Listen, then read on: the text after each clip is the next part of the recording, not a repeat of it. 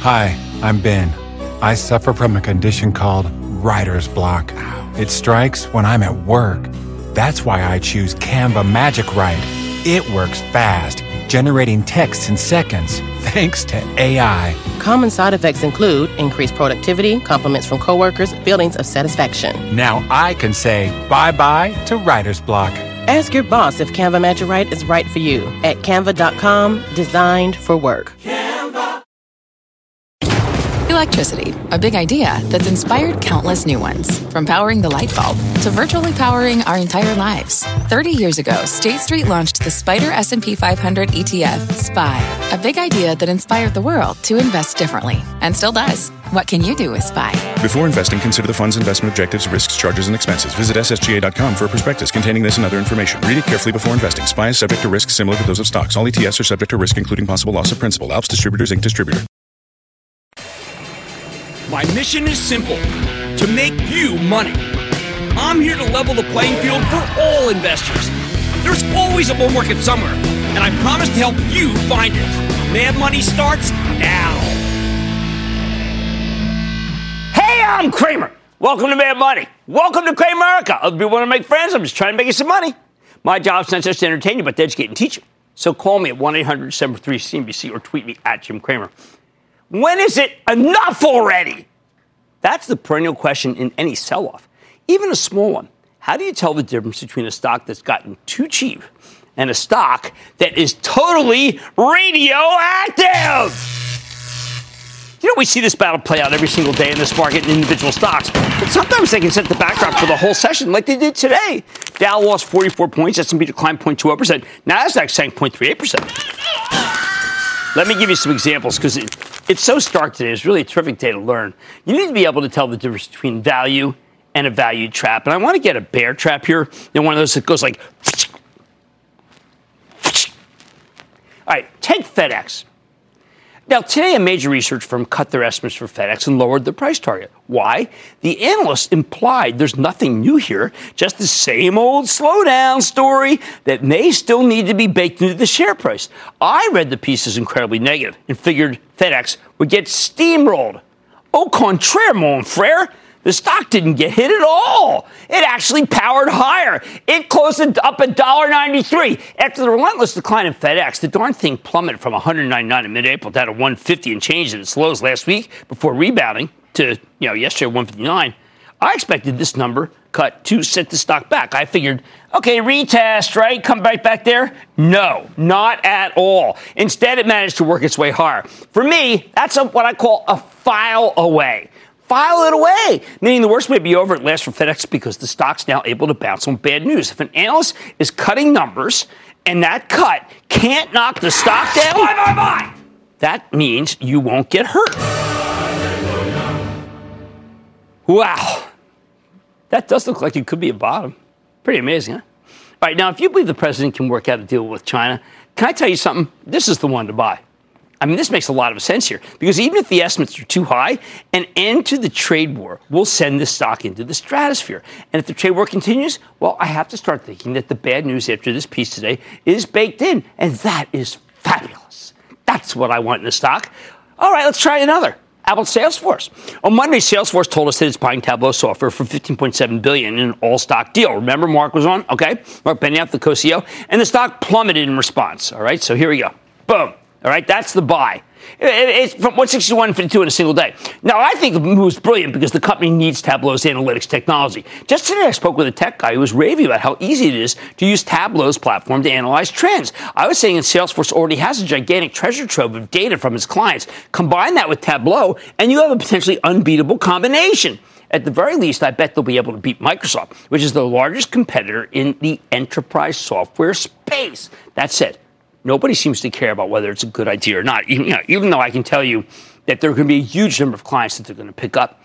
Uh, investors fled the stock en masse because of worries about dilution. I mean, this was actually, you know, they took a look at how much it was going to cost and realized it was going to cost too much, at least in their eyes. Well, that's normal in these big old stock transactions. The sell-off in Salesforce was, though, pretty extreme, especially after the company reported a terrific quarter just a few days before. Okay? The thing that drives me crazy is that we have been through this in general, but in specific with the stock of Salesforce. Uh, they uh, bought MuleSoft last year. The stock got hammered on the news, but the decline only lasted for a couple of weeks, and then Salesforce stock came roaring back. I think you may end up looking at this latest single merger induced pullback and say, you know what? I think the worst is over. I think that the stock up today means buy, buy, buy. It would not shock me because you know why? That was easy. It can be that easy. Now, maybe it's too soon to buy this one. That said, ever since the news broke, I've been waiting for the stock to have one day of bounce to give us some sign that it's uh, forming a bottom. With Salesforce up $1.13 today, it sure does look interesting. I'm endorsing it. Half position now, half position later. Or how about another one that's been in the news that I had a brush with uh, on uh, Squawk on the Street on Monday, United Technologies.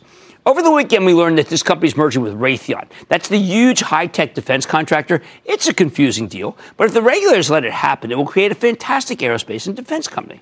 What makes it confusing? Okay, United Technologies is in the process of breaking itself up into three separate entities a climate control company, an elevator company, and an aerospace and defense play. Only the latter business will be merging with Raytheon, so there are a lot of moving parts here. It is really hard to figure out what the combined entity might be worth. It is a very complicated story. On top of that, Raytheon isn't the cleanest takeover target. The defense contractors reporting a series of suboptimal quarters, in part because of some problems in their most fabled division, the missile manufacturing business. That's another complication. Then last night, Bill Ackman, the notorious activist hedge fund manager who has, has a position in United Technologies, comes out against the deal, tells CEO Greg Hayes in a letter, Dear Greg, that he may have to fight the transaction. So what happens? The stock falls from 132 Friday to 122 yesterday. But today it managed to bounce, tacking on $1.13. At these prices, once again, I think United Technologies has had enough. In other words, at last, it's a buy. That said, you need to be very careful with these call, uh, what I call sentiment based bottom calls. Like, here's the best one of, of where I look. I'm going to give you the ones I screwed up on uh, Facebook. Okay, if you thought all the bad news about the company's privacy practices was baked in, today you got a rude awakening. We found out that Mark Zuckerberg was aware of Facebook's misbehavior while it was happening. I read that and I thought I was reading an old headline. I mean, something had run multiple times. I thought I'd like read the story like ten times already. No, people didn't regard it as same old, same old. They sold on this. Uh, uh, because Facebook said, shed three bucks today. I could barely believe my eyes. Who are these people who own Facebook, believing that Mark Zuckerberg's hands were totally clean? Incredibly, this story has legs. Don't get me wrong, I'm not thrilled that we live in this creepy dystopian era where privacy is the thing of the past. I'm old enough to remember what privacy was like. It was great. Kids these days don't know what they were missing. But Facebook didn't kill privacy. That was something we did collectively when we decided to start posting every detail of our lives on the internet. That horse has already left the barn. One of these days, Facebook stock is going to go stop going down on this kind of story. Now, I think it's actually worth buying here as long as you build your position gradually and add more if the stock gets hit. Because I do believe this level, if hit again, all right, is the I've had enough selling Facebook level. All right, here's one where they're not done. They're not done but it's really bad. Lam Research, LRCX. Today, the semiconductor equipment maker got hit with a big downgrade. The analyst suggested some major orders are being pushed out. When I read that, I said, Tell me something I don't know. Of course they're being pushed out. The fact that this business is hideous right now should come as no surprise to anyone. I, I figured it'd be like FedEx. I did. I thought it'd be like FedEx. I was wrong. Research got clobbered down 10 bucks today. Alice, that said, unless the company pre-announced a shortfall, always a possibility of semiconductor land. I got to think that the bad news is already baked into this baby. The problem with tech, though, is that there's always somebody who doesn't know that business is weak. And my belief is that the industry is approaching a bottom. I was too early. Uh, well, Wall Street speak early wrong. Bottom line, Look at the end of the day, spotting bottoms. Is it easy? You have to figure out how bad news is in in terms of the actual numbers. How much of that is already baked in the stock price? How clueless are your fellow shareholders? You typically don't get a real bottom until the estimate cuts have been made, the stocks have been softened up, and the clueless hot money has abandoned it. That's a bottom. Anything less than that, and you're probably too early, which means you are going to get hurt. The House of Pain. Steve in Pennsylvania. Steve. Hi, Jim. Steve. It's a double booyah to you. I like that. What's up? My question. It's about Lisa Su and AMD. AMD has been in the news a lot lately, up about 98% in the past year. Do you think it's a lot of hype? Or more because of its new relationships with Google, Microsoft, and their rising chips? I got to tell you, this is no hype. This is just pure hard work and great execution, right chips, right markets, right CEO. AMD is terrific. Can I go to Chris in Texas, please? Chris. Cramer, booyah. Booyah, Chris. Would, would like to take this time and thank you for calling out the Fed in the fourth quarter for their shenanigans. Yeah, Anyhow, you know what? of the They, they had no game. They had no game, the Yes. Fed. All right. No, no, definitely did. Anyhow, stock of the day, BlackBerry. Now that CrowdStrike is public, is it reasonable to compare BlackBerry to its evaluation? Well, you know, I, I, I, I don't. I know BlackBerry's up there. I, I don't like BlackBerry. I actually, by the way, looked at this CrowdStrike. It's pretty darn good. I mean, it's had a big obvious day, but CrowdStrike's good. Uh, all the you know, I like CyberArk too. I like. Oh, somebody downgraded Cisco. They did, like didn't do enough homework. Cisco has great cybersecurity. Sorry, Chuck Robbins. I'm apologizing for the whole industry. Spotting and bottom isn't an easy task, but you know what to look for. On Mad Money tonight, I'm my iconic candy company, Hershey. What a cloud please, Carl corral pleaser. Should you stay away, or could it coach your portfolio with something sweet syrup? Then, Millennial Fashion Revolver Revolve is trending on Wall Street this week. But could the fashion-focused company lead your portfolio on trend? And it's a company that's helped over 2 million families finance their homes. I'm talking to the CEO of Quicken Loans to discuss the industry trends and, of course, what he's up to. So stay with Cramer.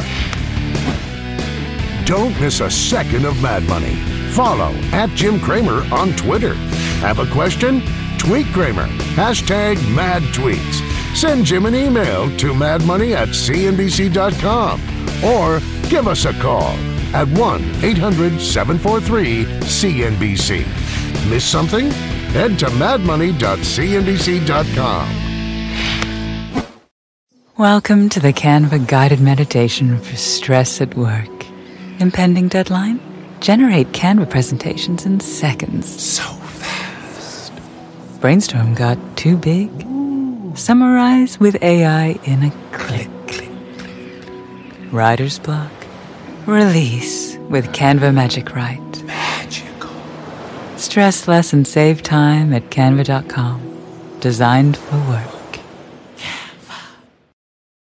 When you're hiring, the best way to search for a candidate isn't to search at all. Don't search, match with Indeed. Indeed is your matching and hiring platform with over 350 million global monthly visitors, according to Indeed data, and a matching engine that helps you find quality candidates fast. Use Indeed for scheduling, screening, and messaging to connect with candidates faster. Plus, 93% of employers agree Indeed delivers the highest quality matches compared to other job sites, according to a recent Indeed survey. Leveraging over 140 million qualifications and preferences every day, Indeed's matching engine is constantly learning from your preferences. Join more than 3.5 million businesses worldwide that use Indeed. Listeners of this show will get a $75 sponsored job credit to get your jobs more visibility at Indeed.com slash Mad Money. Just go to Indeed.com slash Mad Money right now and support this show by saying you heard about Indeed on this podcast. Indeed.com slash Mad Money. Terms and conditions apply. Need to hire? You need Indeed. No matter how the economy looks, consumers will always have an appetite for something sweet. But when a company known for stability gets a big kiss from investors, can the stock still be as smooth as chocolate? Okay, how does a formerly placid stock suddenly catch fire? Look at Hershey, the household name candy company that makes Reese's, Kit Kats, Almond Joy, Twizzlers, and a host of other brands, including, at least they distribute, Cadbury. I mean, isn't that incredible? For years, this stock felt like dead money to me. It's trading sideways around the $100 level. Hershey paid you a decent yield at those levels, but it didn't give you much in the way of share appreciation, as you can see, little wilderness here, okay? However, in the past few months, this thing has just completely taken off. I mean, I look at it every day, it goes up. It's really amazing. It surged from 105 at the beginning of the year to 138 today. This is a rocket ship, and that is a large cap stock move that's hard to believe. This is a placid stock. You don't get this kind of move on this. So what the hell's going on? Obviously, some of that strength had to do with slowdown worries. When investors think the economy's getting softer, they move their money into safe, consistent stocks like this one. But that is really only part of the story. There are plenty of packaged goods stocks that haven't moved at all, that haven't benefited from a perfect environment. Hey, Heinz Kraft Heinz. Well, there's one. Jeez, isn't that incredible? And they put these ETFs together, and these stocks are so different. That's incredible. Hershey has something else going for it. The company's relatively new management team has been executing on a very smart turnaround plan for the past couple of years, and their moves are finally paying off. So tonight, I want to explain the recent run in Hershey. I love doing these kinds of pieces. I think it's really important for you to understand how did that stock get somewhere? And I'm not sure the stock is worth necessarily owning at these levels. This is more of an instructional piece. Now, that the Fed is your friend, uh, but there is a level where I'd be a buyer. But most importantly, I need you to understand the context of why stocks like this move. So why would Hershey's belong in your shopping list? It's not necessarily in your portfolio right now. Okay, the turnaround started over two years ago in March of 2017 when Michelle Buck was made CEO. At first, the company hit a few speed bumps. She had everything from worries about the consumer banning candy, remember that period, to rising cocoa prices, holy cow, to a general sense that the company was rudderless all of which conspired to keep a lid on the stock. And look, those fears were not groundless at all. But over the past year or so, Hershey has made a spectacular recovery with the stock falling 48% over the last 12 months. Who said you can't make money with placid consumer packaged goods stocks? So, how did Buck do it? First, even before she was promoted to CEO, Hershey had been gradually diversifying away from its core candy business, something Buck spearheaded back when she was the chief operating officer. Company made a series of acquisitions in the snack food space, like Krave, that's with a K, Jerky, and Bark Thins. We have some Bark Thins. I think they look really good. Doesn't look like Hershey stuff, you know? It looks like one of those like kind bars thing or something. Once she was sworn in as CEO, she increased the pace of these deals. In December 2017, the company announced the acquisition of Amplify. You remember that? that? That's the maker of Skinny Pop. Then last fall, Hershey snapped up Pirate's Booty. Okay? It's called Pirate Brands, but it makes Pirate's Booty. I actually like both of these. These deals were small. But all these modest acquisitions have returned Hershey to, well, modest, low single digit growth. Now, that may not sound like much, but a few years ago, people would have even been shocked to get even low single digit growth from this company. As Buck told the big consumer analyst group of New York, or CAGNY conference back in February, she bought Amplify and Pirate Brands because their businesses with solid margins and mid to high single digit growth. More importantly, she said, quote, these brands add additional depth and incrementality to our already amazing portfolio of brands, end quote. Quote, when you look at this, you know she's right. In other words, Hershey's now a diversified snacking company. It's no longer this, okay? With exposure to both sweet and savory rather than just a pure candy play. And that is how you grow a business. At the same time, Buck has been aggressively, uh, she's been cutting unnecessary costs. Even as cocoa prices rose, Hershey's operating margin amazingly increased from under 20% to in 2016 up to 22% now, or at least nearly 22. The company's used sa- these savings to reinvest in the business, including bulking up their digital advertising. That's called a flywheel or also a virtuous circle. What else? Well, Hershey gets 89% of its sales from North America, therefore not hurt that much by the strong dollar. Their international segment has been a problem. As recently as 2017, the overseas business was losing money. Buck has turned international around by focusing on the right markets, allowing the foreign division to deliver solid growth and much better earnings. Of course, the fact that Hershey's so domestically focused is one reason why the stock was able to roar higher last month when everyone else was panicked about the trade war, right? And the rest of the market was getting hammered. This is not a trade war stock. The opposite. At the end of the day, though, Hershey's most important business is indeed candy. This isn't the greatest industry at the moment, as younger generations focus on health and wellness. But Hershey doesn't need to take tons of market share in candy. It just needs to defend what it already has. Remember, this is a house of beloved brands, not only Hershey's, but also Reese's and Kit Kat and Icebreakers. I didn't know why these would be beloved, but people tell me they're beloved.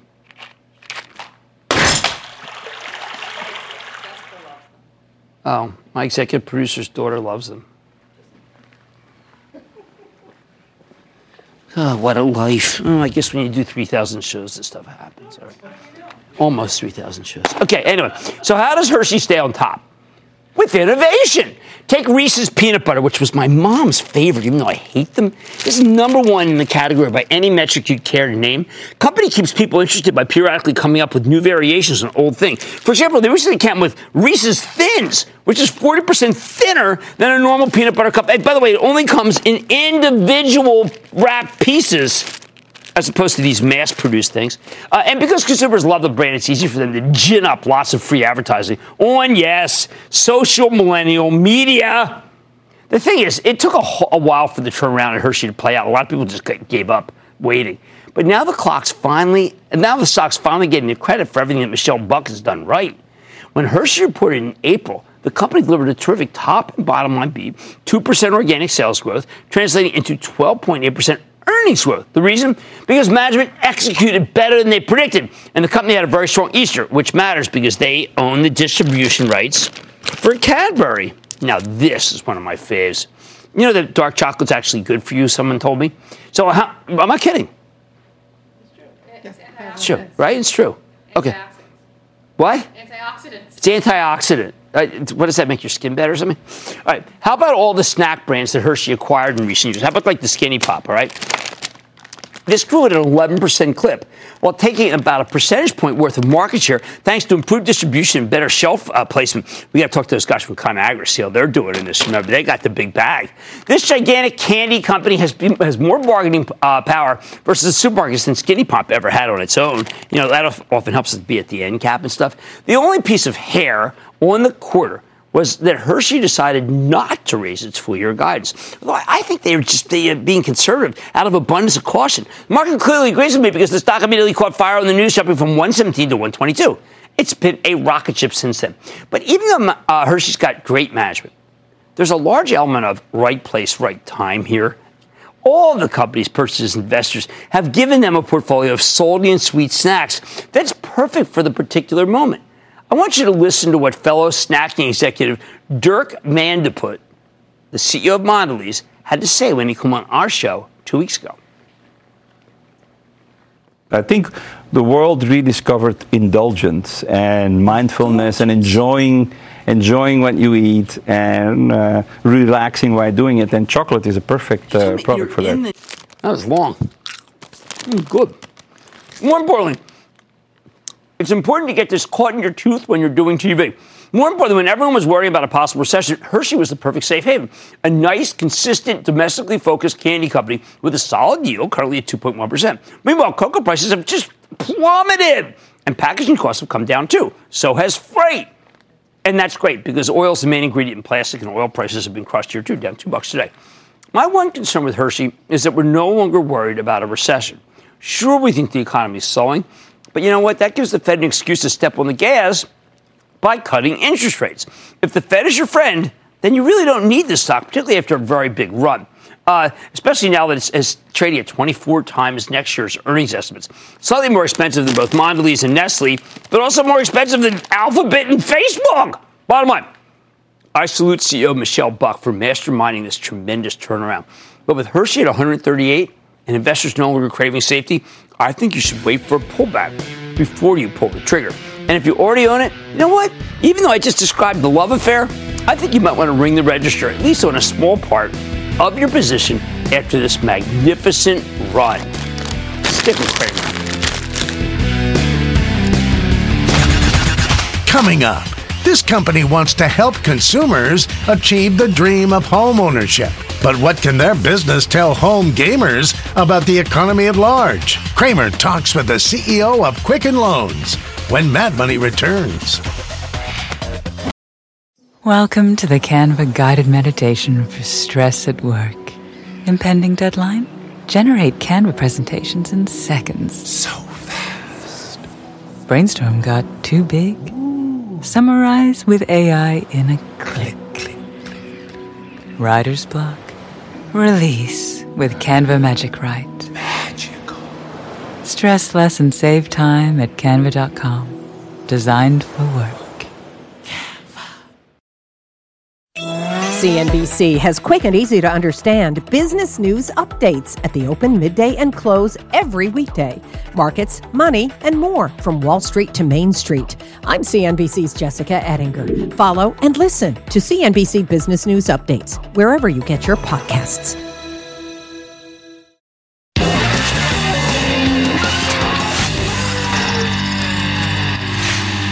The red hot IPOs just keep coming.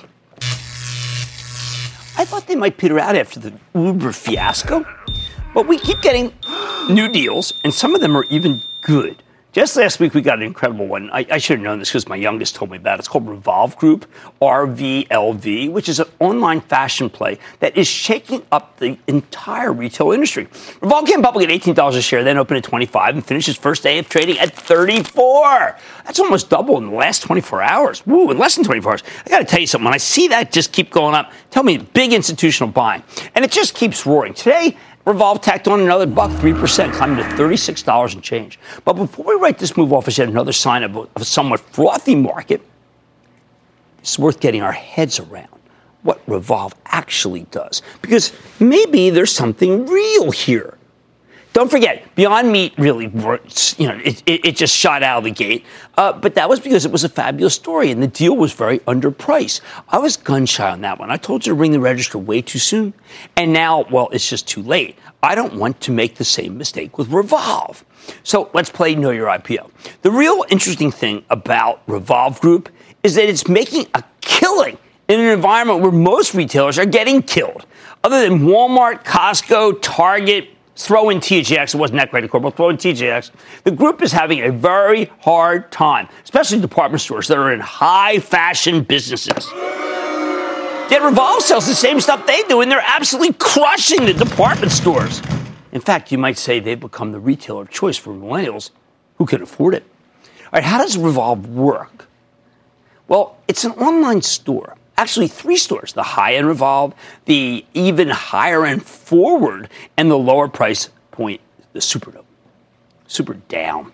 Now, the company was founded in 2003 with the idea that traditional retail was either too mass or too niche. They wanted to create a digital platform that would be targeted than more, more targeted than department stores, but with a broader selection than specialty stores. Then Revolve built their own technology platform with automated inventory management, pricing, and even trend forecasting algorithms. They take data from millions of customer interactions and use it to predict how fashions are going to change. That enables Revolve to pick the right merchandise. Don't you wonder if they use the uh, Tableau? Right? I mean, this is what you're talking about. Taking that data and making some nice charts about it tells you what to do. The fashion business has always been more of an art than science, right? But Revolve is trying to change that. Yes, they'll launch a thousand new styles every single week in small volumes. And then they double down on whatever works. I think this is a brilliant idea, and, and we know it's working. How do we know that? If you're a department store, inventory management is the bane of your existence. When you bet on the wrong merchandise and it doesn't sell, you end up marking it down until the customers are willing to take it off your hands. That's right. Roughly uh, last year, 79% of Revolve sales were at full price. That means no promotion. That's pretty amazing. That's up from 75, which was also good in 2017. Yes, they're doing very little discounting at Revolve because they know what their customers want. And they're not just selling other people's clothing. Revolve has 21 company owned brands. These are private label brands, but the company markets them as independent because that gets more traction with consumers. In the past year, Revolve's brands made up eight of the top 10 best sellers, accounting for nearly a third of the company's total sales. Obviously, it's more profitable to sell your own merchandise than to sell someone else's. And this is, guys, this is not cheap stuff. The average order was $279. It's not bad. That, uh, that's how Revolve could have a gross margin that they that's that money that they make after the cost of goods sold of 51%, which is spectacular for a retailer. You'd think they were in the jewelry business, for heaven's sake, not the apparel business. At the same time, these guys are adept at using social media to sell to millennials. Yeah, they got 2,000 uh, of the, they got thousands of influencers you know, the people who say good things, and, and, brand partners helping to move merchandise. That's how the company gets 56% of its traffic from free or low cost sources. Revolve's now getting 9.8 million unique visitors per month, but Management believes the company still has an enormous amount of room to be able to grow. Uh, they've only got 3% market share in their demographic right now. That is ridiculous. This has got so much runway. I really like this story, but how about let's, deal with the numbers for a second. In the first quarter, Revolve had 21.2% revenue growth, driven by nearly 40% increase in the number of active customers. Not shabby. Total orders up 39%. Cash flow from operations grew by 31%. And the company's profitable. You heard me, profitable. In fact, they've been consistently turning a profit for years now. This is not your typical red hot IPO that's all about revenue growth with no concern for earnings. Revolve's pristine balance sheet. I love it. The only negative is that their margins took a little hit in the first quarter, but that's because they rolled out their new lower price concept, Super Super Down. When you look at those numbers, it's easy to see why the stock exploded higher right out of the gate. And you know, even uh, Andrew Left, that noted short seller, Citron, he uh, he he was he's notoriously skeptical, but not about this. He actually came out with a positive piece on Revolve. Hey, that's good endorsement when a negative guy does that.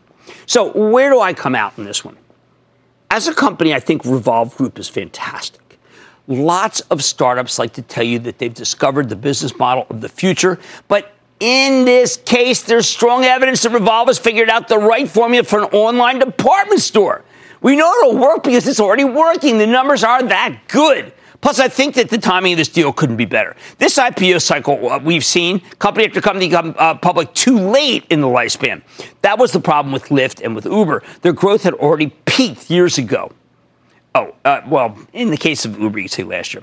Um, but you know, you, you will uh, come public with rapid revenue growth, but no profits, and then there's a painful period where your growth slows and your profitability doesn't pick up enough to offset the revenue softness. Uh, however, Revolve has already made it through that awkward phase, and the company is still young enough to keep delivering excellent numbers. In short, Revolve, the company, has a lot going for it, but Revolve, the stock, all right, that's more of an open question. At these levels, the darn thing sells for 90 times last year's earnings estimates, about 5.5 times sales. A little better, but it's expensive. Of course, investors don't seem to care about valuation when it comes to red hot IPOs right now, but it's still worth keeping in mind. Granted, the company more than quintupled its earnings last year, it still might end up looking much more cheaper in retrospect. That said, I just can't bring myself to recommend a stock that's a little more than doubled in the past week. It feels too much to me like chasing. I like Revlon. I, I, I like Revolve. But I think you need to wait for a better entry point if you want to buy it. Here's the bottom line. In a world where department stores keep losing vast amounts of business, you got to wonder whether where that business is going at least in some of it, its cases, it's going to end up at Revolve Group, which is why I think you should put this stock on your shopping list and wait for a pullback, which I think we can get. It's get it gets to the low 30s. You know what? Just go buy some. If that never happens, well, you know what? You got to say you missed it. Marvin in New York, Marvin. How you doing, Mr. Cramer? I am good, Marvin. How are you? Uh, the question I have, is, you know, Macy's, uh, you know, Macy's uh, has 19 billion to 21 billion dollars worth of real estate. Uh, the, the one piece of property in, in Manhattan alone is worth 8 billion. Uh, Macy's market cap is 6 billion 800 million. So that one piece of property could buy all the stock. Uh, the net income on Macy's is one billion one hundred million. The EPS earning per share is three fifty eight. Right. Uh, with a PE of twenty, right. the stock should be seventy on it. Uh, I'm surprised yeah. some hedge fund, Carl Icahn, somebody will come in there and, and buy a lot of stock and, and force their hand. Well, I, I, really I, I you know, Starboard did a good analysis. Uh, uh, was okay analysis of the real estate, and they got nowhere near those numbers. I think those numbers are wild high. Also, the growth is really suspect. That's why it sells for about seven times earnings. I'm not buying into this one. I am very sorry. I like the company very much but not as a real estate play, more as a get paid to wait before it catches on fire and Jeff, uh, Jeff Gennette gets the job right. All right, some retail businesses ending up in Revolve Group. Wait for a pullback though before you pull the trigger. Much more Mad Money ahead. With roughly 50 million residential properties and 10 trillion in amassed debt, the American mortgage market is the largest source of consumer lending on earth. Tonight I'm talking to the number one retail mortgage lender to find out what's happening. Don't miss my exclusive with Quicken Loans. Then I'm telling you why Eli Lilly and Johnson Johnson are emblematic of the overall market. And the way your calls rapid fire tonight's edition of the lightning round. So stay with Cramer.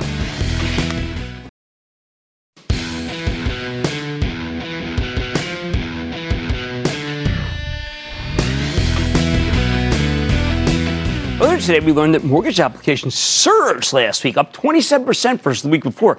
The huge decline in long term interest rates led to a wave of refinancing attempts. Hey, that, that's what happens when people get worried about a slowing economy. Bond yields come down, lending gets less expensive, and then we get a surge in new borrowing. So, could the housing market be ready to start making a comeback? I think it's worth digging deeper here, which is why we want to check in with one of my absolute favorite companies, the largest mortgage lender in America, the privately held Quicken Loans. Let's take a closer look with Jay Farner. He's the CEO of Quicken Loans get a better sense of what's happening in the mortgage market and in his own company. Mr. Farner, welcome to Mad Money. Absolutely, Jay. Good to see you, Jay. Have a seat. Good to, good to see you. Before we get started, Uh, I just wanted to ask. One of my heroes is a fellow Dan Gilbert. Sure, yeah, and not just because of the, all the things he's done with sports teams. That does, you know, that's nice. Yeah. But of the rebuild of Detroit, Yeah. of which he probably, I think, is pretty much single-handedly doing it. How's his health? Well, as you know, he suffered from a stroke here just uh, about a week and a half ago or so, but he's on the road to recovery.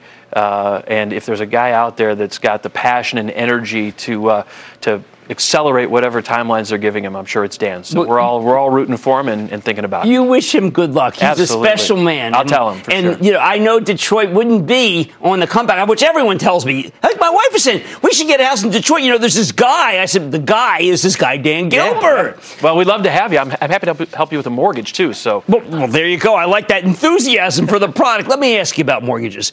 Uh, I do want people to understand that it's that while there may be gloom that causes rates to come down, there are some people obviously ringing the phone off the hook right now. Yeah, I mean, as you said, mortgage applications are up big time. It's been going for a while now. I think the awareness level is up, right? Uh, and we're just we're we're having record months. This quarter will be the largest quarter in the company's history. Really? I think June will be the biggest month we've ever had, uh, and it's both on the purchase side and the refinance. No, but that's side. So huge. it's You're the largest. huge. We are the largest. We're, we're getting larger. The most important thing is while we do it.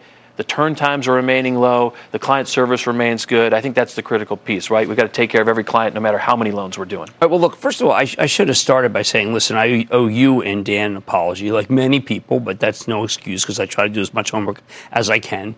I was under the impression from some brick and mortar bankers that you were doing things that were not as good in lending as they did. And then Dan sent me this, the facts, the actual statistics.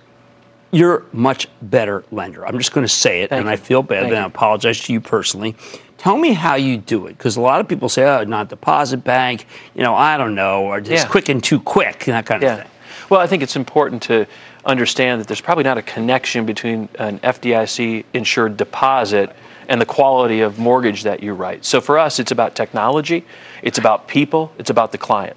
And as you and I think Dan sent you, when you look at our compare ratios, how our loans perform, they're top notch. I was mortified that I was so wrong. Well, I, I appreciate that, and it's also kind of our culture, right? You know, I've been at the company 24 years. We're a 34-year-old company. Uh, we care about where we're at in Detroit. We care about our team members, and so we're always thinking big picture, long term. Are we doing the right things to make the best decisions? Lend to the right people. I think that's important too, Jim. Sometimes I wonder. We've got Fannie, Freddie. FHA, they set these mortgage guidelines, and it's our responsibility to follow those guidelines properly. But even though you're not a brick and mortar, you follow. You're not under-regulated. That's another rap that they told me. You know, we've got the states regulating us, we've got the Right. CFPB regulating us, and we've got to follow all that regulation. But we also got to make sure that, you know, the, the police officer in your community, the school teacher in your community, we got to make sure they get those loans. And so it's doing everything properly and right, and also reaching out to everybody that deserves to get financing here in the country. So, what's the relationship between this low unemployment rate and the default rate for you? What are you seeing? Well, I think anytime that we've got uh, unemployment rate so low, defaults are going to be less, and that's a beautiful thing. It's also important that you take this time and invest in your servicing platform because it won't always be this way. So, are you making the right technology investments, people investments? So, as we see defaults tick up, even on the best portfolios, you're ready to handle them properly, which means taking care of the client first. Now, other people say to me, Jim, I know you've become enamored of these. You like this guy Gilbert, but you know the Quicken loans, they do no doc loans. I say that's just completely untrue. Yeah, absolutely. A- As you probably know, we kind of sidestepped the, the crisis a decade and a half ago or so as we really focused on conforming conventional loans. And that allowed us to, to make then the investment in technology coming out of the recession that I think others weren't able to do and gave us this ability to now be the largest lender in the country.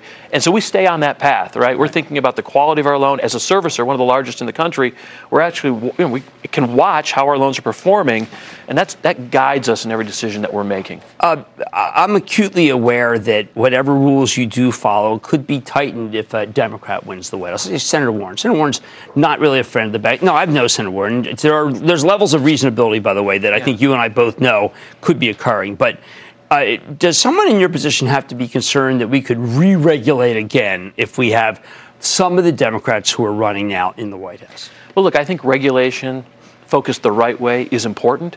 Um, what you you know this better than anybody. When you change regulation, the the impact it has on a business, right? It just doesn't happen. All docs have to be changed. Technology.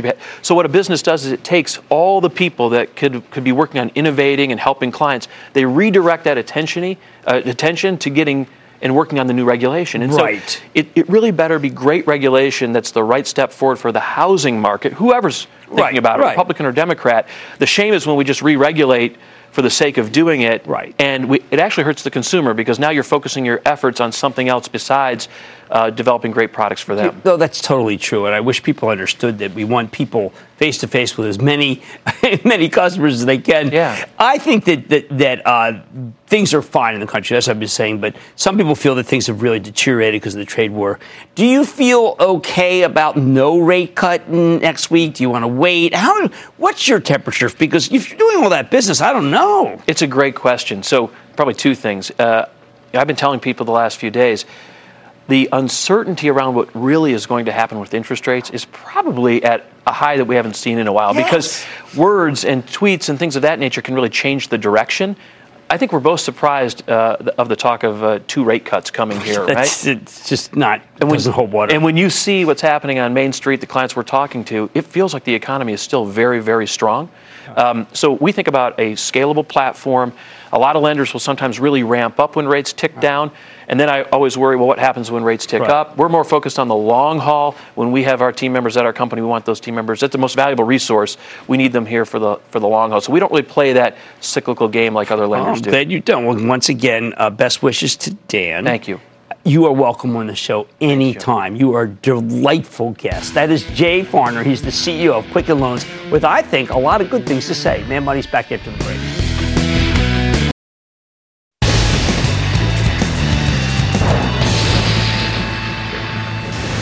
It is time.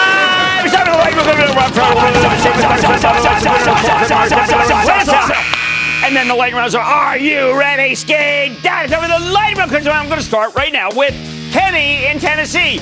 Kenny! How are you, Jim? How are you? I am doing well, Kenny. I am doing well, Kenny. About a year and a half ago, you recommended SunTrust. Their uh, financials were great, and the most important thing you mentioned was the fact that their net asset value was five dollars more than the selling price of the stock. So I bought it, and sure enough, it went right up. Yeah, that was a good Uh, one. As a matter of fact, it went up above their NAV. Today, we have a stock called Citizens Financial Group. Citizens Financial Group is now selling at uh, twelve dollars below its net asset value. Yeah, I mean, I got to tell you, Citizens Financial is just too cheap. I'm going to say that you should buy the stock. I really, I don't really understand the valuation. I really don't. Um, let's go to, to, to Don in Virginia. Don. Yeah, XCC, Cimarex Energy. No, sir. no, we're done. Sell, we're sell, done. sell. I know 50 we love. No, thank you. Let's go to Joe, New Jersey. Joe. P A Y S, K sign. Yeah, I think we already missed that one. That's up, up, up more than 200% this year. Let's go to Stefano in New York. Stefano. My father and I watch you every night. We love you, Jim. My ticker symbol is AMCX. AM. No, Purdue, AMC Network. No, we're not going to go there. Uh, we've got so many. You know what? Buy Viacom. Uh, actually, we're supposed to own it. Buy Viacom ahead of the CBS meeting, which is coming up real soon. Let's go to Max in New York. Not Max. Max. Hey, Jim, can you hear me? I hear you, Max. What's up? Hey, Jim. My question is about Iovance Biotherapeutics, ticker IOVA. Uh oh. I am stumped. I don't know Iovance. I am sorry. Let's go to Mike in North Carolina. Mike, Mike, Mike. Uh, booyah, Mr. Cramer. The Booyah. stock is Cisco, CSCO. Oh my, it was insulted today by a Democrat. I almost tried to phone call Chuck Robbins. Fly in here right now and defend yourself, especially with cybersecurity. That was a mistake that and that, ladies and gentlemen, of the lightning round. The Lightning Round is sponsored by TD Ameritrade.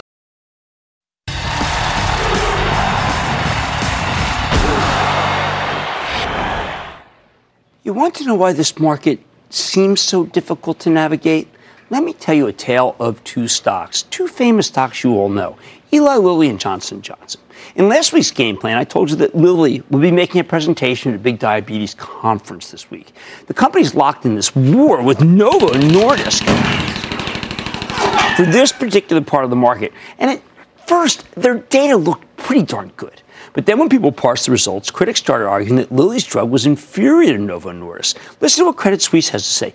Based on what we have seen so far, we believe Novo's data are in line with expectations, while Lilly's data has been in line to disappointing, leading us to expect Novo's shares to rise and Lilly's shares to see some weakness, end quote. And that's exactly what happened. Lilly stock plunged from 118 to 112 in a two-day pummeling because this is an important drug for them. So, so far, it's pretty straightforward, right? But then we get some softer macroeconomic numbers, numbers that show tame inflation. It's just we could be about to experience a slowdown. Throw in the fact that the price of oil lost another two bucks today, another bad sign for the economy. And next thing you know, you're witnessing an incredible wholesale rotation into the drug stocks. Suddenly, this group is beloved again, and rather than selling Eli Lilly's stock because it's falling behind a major competitor, people are buying hand over fist because it's a recession stock and it's a rotation, for heaven's sake. Lilly stock went up three bucks today, erasing a big chunk of the decline, but it was on no company specific news. All right, that kind of thing is very confusing to people. And, but I have to say, it's not just one stock. We're seeing the exact same thing from Johnson & Johnson. Now, just a few weeks ago, J&J stock plummeted from 139 to 131. Why? Because the state of Oklahoma is taking them to court over their role in the opioid epidemic. Yesterday, a star witness in that case said some really inflammatory things, accusing J&J of doing, and I quote, everything it possibly could do to get doctors to prescribe more and more opioids, end quote. The testimony, devastating. On top of that, today, J&J lost a talc cancer case in California, which is bad news for the class action lawsuits over the same thing. Now, this should have been a double whammy, right? Yet what happens? The stock continues its winning streak, finishing up 1.36% today. Stock's actually ch- set up to challenge its old high, uh, and that, that high had been reached before the Reuters and New York Times articles that accused them of covering up the, uh, the asbestos in its baby powder story. Remember, that is just really alleged. All right, these two instances would have laid to waste J&J stock just a few weeks ago. Now they don't even matter? Yeah, so the next time you're ready to dump a stock because of some company specific bad news, remember that there's more to the action than that. When your sector comes back into style in the Wall Street fashion show, it can cancel out an enormous amount of bad news. Eli Lilly and J&J are high quality companies that always lead the way when we get this kind of rotation, which is what happens when people are worried about a slowing economy. The rotation trumps the news flow. Ooh, but there is a problem. Traders will rotate back out of these safe, consistent slowdown stocks the moment the Federal Reserve decides to cut rates and breathe new life in the economy. Then it'll be the exact opposite. No amount of good news will make these stocks exciting if money managers think they can make more money in the cyclicals. Stick with Cramer.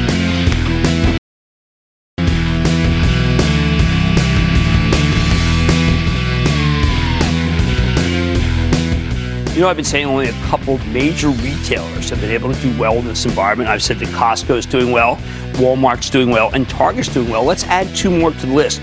RH, the old restoration hardware, reported a terrific number and a giant guide up, and they said that they are dealing with these tariffs okay. And then Lululemon, once again, I told you this would be a good one, with just a spectacular number, and again saying we are going to triumph over the tariffs. It looks like these retailers have learned how to be able to state their case to you.